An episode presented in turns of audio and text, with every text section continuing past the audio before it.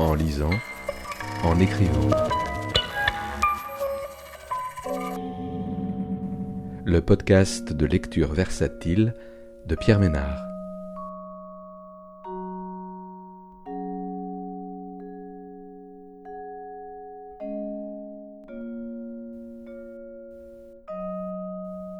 Aujourd'hui, Plasmas de Céline Minard, paru aux éditions Rivages en 2021.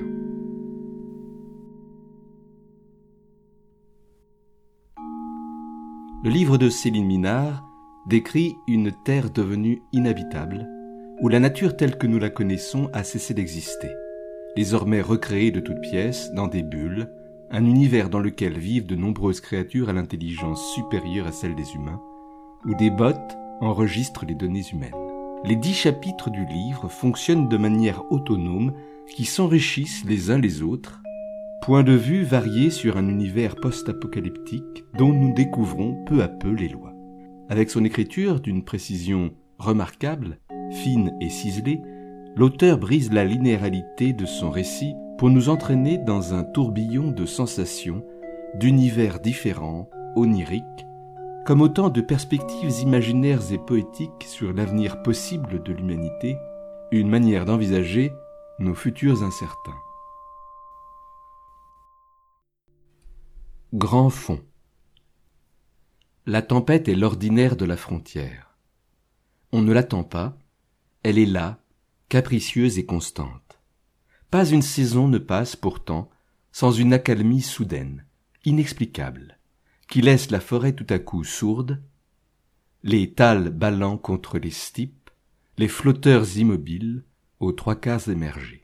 La surface pèse alors de tout son poids et diffuse sa menace fantôme le long des tiges, jusqu'aux rochers, jusqu'au sable. Elle s'insinue dans les cavernes, pénètre dans les failles, s'étire sur les fonds, et soumet l'ensemble des guildes au calme terrifiant. Chacun s'observe alors dans la gelée originaire, chacun rendu à ses limites, dépouillé des astuces du mouvement, n'occupant plus du monde que son propre corps, sans développement ni puissance. Les ouïes s'ouvrent et se ferment lentement, les yeux clignotent au ralenti, se fendent ou se figent, une dorsale ondule discrètement, une bouche se clôt, un bras se pose. La forêt entière retient son souffle. La canopée s'est tue. Rien ne filtre d'en haut. Les algues brunes, atones, ne transmettent plus que rondes lumineuses sous sa forme la plus simple. Et l'essentiel de ce qu'elle sait faire, pénétrer, baigner, envahir, elle le fait alors d'une pièce, sans un chatoiement distinctif, sans une manœuvre ni une once de séduction. C'est une force souveraine qui s'impose partout et complètement, à laquelle aucune résistance ne peut être opposée. Une force qui plaque et qui tourne autour d'un moyeu incommensurable, dont l'unique direction et la vitesse strictement fixe ne laisseront rien dans l'ombre. Tous les vivants, durant ces répits redoutables, peuvent se considérer les uns les autres dans leurs moindres détails, au fond de leur cachette, dans leurs coquilles, leurs grottes, leurs fissures, au sein de la colonne, au fil de la surface, où qu'ils soient, ils étincellent révélés. Crus et nus dans leur peau, un instant désœuvrés, ils voient de leurs yeux, dans leur forme, l'unique fonction à laquelle ils sont dévolus. Comme des flèches en suspens dans une matière subitement compressée, ils aperçoivent au travers de chaque membre du monde la charge impersonnelle, partagée par tous, l'inexorable tâche d'être avant tout des vecteurs de la biomasse. Certains corps transparents aux orbites proéminentes l'affichent clairement leur vie durant.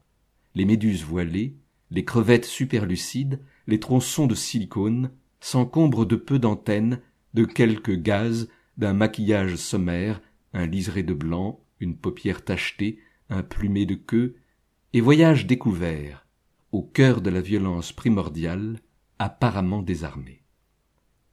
Dans ces moments de calme absolu, les gros prédateurs n'échappent pas à l'évidence. Ils sont partie intégrée de quelque chose qui les nourrit et les gobe dans le même geste. Ils sont inclus et continuellement digérés. un requin pyjama en maraude peut imploser sous cette pression inattendue. Dans la tourmente coutumière, il passera par tous les courants. Il jouera dans la masse d'eau la plus secouée, il tanguera dans les bourrasques, heureux de la glisse, de son corset cutané, de son odorat, mais dans la glu, à l'arrêt, ses branchies se ferment, son cerveau caille, une bulle coince dans l'armure et il pète. Lorsque la force inerte embrasse la forêt jusque sur ses fonds sableux et que les vivants se reconnaissent pour ce qu'ils sont, la stupeur les frappe. Il n'y a pas d'événement. Ils en restent où ils étaient, au centre, comme autant de petits miroirs, les multiples facettes d'une grosse boule de vie objective. Ils brillent. L'espace se remplit de reflets et d'argent inaltérables. Aucun corps dans ces conditions ne trouve l'audace d'évoluer. Mais si l'instant s'éternise, et il le fait, une seule animale parmi tous les autres lui répondra. Sans bouger la moindre ventouse, en usant de sa science, en absorbant la force dans ses chromatophores, en orientant ses réflecteurs, en modulant leur éclat, elle changera d'état en quelques fractions de seconde et meublera l'océan d'une longue chaîne de métamorphoses successives. Hérissée, cornue, brune, couverte de denticules tranchants, un rocher tout à coup dissous en flaques souples. Écrasée au sol, adhérente, absorbée par le sable moucheté, indiscernable, aussitôt réapparue en étoile aux branches écartées, zébrées de noir et de blanc, géométrique, deux bras envolés, les autres secoués de flashs colorés, luminescents, rapides, pulsés, puis lisses, plates, ternes, résumés en trois fils indépendants, oubliés et divagants, avant de récupérer sa tête, une baudruche énorme, un siphon jaune, deux yeux latéraux, et de jaillir, comme un éclair, dans un ciel noir d'été, embrouillant sa traîne d'un nuage de pseudoformes instables. La tempête n'a pas besoin de reprendre. Elle est passée. La sidération a quitté les corps, ils retrouvent leurs réflexes et leurs appétits, électrisés par la démonstration. La poulpe est cachée. La poulpe s'est ouverte en parapluie, s'est fermée sur un crabe dont elle broie la carapace, son bec est dur, la poulpe a plané sur le fond, s'est accrochée, s'est enfoncée dans un terrier, s'est enroulée dans les herbes, son corps est liquide, la poulpe s'est évanouie. Riff espère en voir une chaque fois qu'il monte à la frontière. Elle le fascine. Celles de la zone subsuperficielle sont les plus attirantes à ses yeux. Leurs compétences, leur technique illusionniste, leur combativité l'impressionnent. S'il parvenait pour sa part à disparaître aussi vite, à se fondre dans le paysage, à s'adapter avec cette agilité aux changements de décor, de température et d'humeur, il lui semble qu'il se sentirait enfin à sa place. Il s'entraîne tous les jours. Il arrive désormais à sortir de la bulle commune sans provoquer le moindre remous. Quand il y revient, quelques heures plus tard, personne ne songe à lui demander de compte. Lama est un municipe latitudinaire. La politesse est son régime d'équilibre. Si on ne l'a pas entendu partir, on ne doit pas marquer son retour. Il perçoit pourtant les regards en coin et l'effort que fournissent certains pour ne pas déroger. Riff sait qu'il aura fait un énorme progrès quand il sera en mesure de rentrer aussi discrètement qu'il est sorti. D'être là, de nouveau, au milieu des autres, comme s'il ne s'était jamais absenté. L'ubiquité est science de poulpe, un don directement corrélé à celui de la transformation continue. Riff a beau connaître quantité de ruses animales, les milliards de formes de la vie dans ses 4 dimensions, les miraculeuses inventions des abysses, il est envoûté par les qualités fugitives de la poulpe. Elle peut, bien sûr, ventiler à siphon ouvert et filer comme n'importe quel poisson rapide. Mais sa vitesse de course est un dernier recours. C'est la fuite à l'intérieur de son corps qui le captive. Cette façon de s'enfoncer dans les ectoplasmes, d'y trouver refuge et de bouleverser les ordres, les règnes et les genres en les traversant tous aussi aisément qu'en nage libre. L'observation n'est pas la seule clé. Riff a passé des centaines d'heures en patrouille équipée. Depuis son plus jeune âge, il regarde le milieu dans lequel il vit, pour lequel les vieux ancêtres ont fait tant d'offrandes. Il sait écouter avec la peau. Il se sert de son odorat, et des papilles de son palais pour se diriger dans les sillages dont les ondes sont retombées. Sa vision est décuplée par le masque rouge. Les palmes de ses doigts sont souples et bien entretenues. Il est patient, capable de tenir de longues embuscades et de démarrer en un clin d'œil. Il connaît ses armes. Il connaît aussi ses cartes, nombre de cachettes susceptibles de l'accueillir et les fondements de la négociation interspécifique. Mais il ne sait pas se faufiler partout où sa tête le fait, et il peine à lier deux mouvements contradictoires. Quand il monte à la frontière, en parcourant les multiples stades des bleus sur l'échelle d'un nuancier étendu entre l'acier et l'azur, il se propulse avec une belle efficacité. La totalité de son anatomie participe à son avancée. Il sait coordonner ses membres, ses muscles profonds le soutiennent. Il alterne le soutirage et l'expression à la cadence optimale, et les forces coulent dans son sillon avec facilité. Jusqu'à l'aigle marine, il est confortable. Il peut se poser, là, en décubitus dorsal, abandonné au courant, confiant, occupé à regarder les jeux d'ombre dans les larges stipes de la canopée ou les tourbillons creusés par l'agitation superficielle. Riff est enclin à considérer longuement l'articulation des bulles projetées dans les végétaux, la façon dont elles forment des essaims brouillons soudain tempérés, comment elles s'éclatent au point le plus profond de leur descente, avec quelle avidité elles remontent. Le dandinement frénétique des plus grosses, la discrétion hâtive des petites, les rigoureux chapelets des minuscules, il les trouve toutes dignes d'intérêt.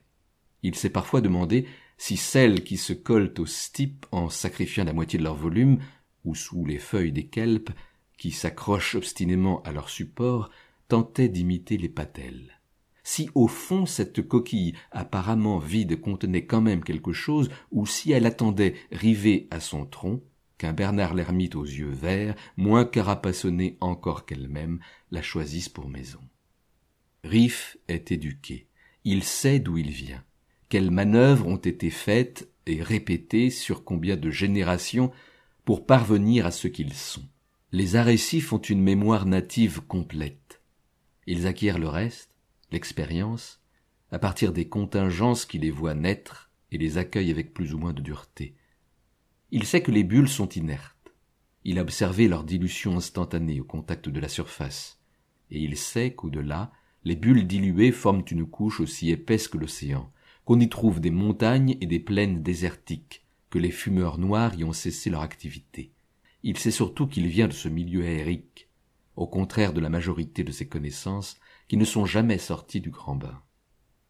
Riff ne cherche pas à franchir la frontière pour de bon, mais il s'exerce à sauter depuis longtemps.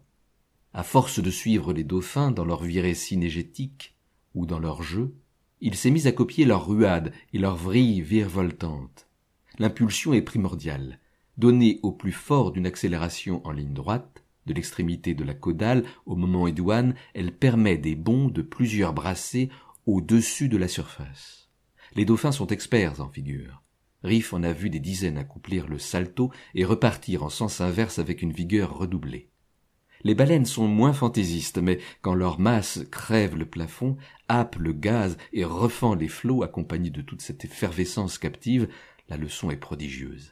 Ce dont il rêve, c'est d'un moment de repos, d'une vraie durée dans le saut, d'une sorte de pause. Depuis quelque temps, il multiplie les randonnées solitaires. C'est un comportement programmé chez les arécifs. Il quitte le municipe en arrivant à maturité. Les excursions en groupe, les percées de plusieurs heures, puis de plusieurs jours, sont les signes avant-coureurs du départ définitif. Le solo est la phase ultime de l'apprentissage. Riff est un précoce. Il ne partage pas volontiers ses aventures et se méfie des récits de la fratrie. Ses congénères sont nés en même temps que lui. Il n'y a que des contemporains parmi les arécifs d'un même amas, génétiquement proches, égaux en droit, logés à la même enseigne. Ils s'élèvent entre eux à partir d'un matériel mémoriel et sensitif similaire. Les vieux ancêtres en ont décidé ainsi lors des premières modifications diachroniques contrôlées. La mesure radicale de la mort programmée après réplication, adoptée à l'unanimité, a été décisive pour la sauvegarde des anciens caractères spécifiques. Riff ne doute pas de sa pertinence. De cette façon, les problèmes intergénérationnels sont résolus avant même de se poser. Et chaque nouvelle formation naïve, néanmoins constituée de traces profondes de ses ascendants, se trouve libre d'aborder le monde comme il lui convient. Personne ne part jamais de zéro. Les arricifs naissent délivrés, équipés et peu programmés sinon pour apprendre et mourir au bon moment. Certains s'enfoncent, certains demeurent entre deux eaux, crépusculaires, certains montent.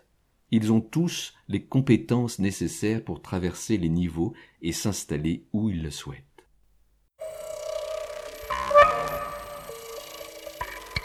En lisant, en écrivant. Le podcast de lecture versatile de Pierre Ménard.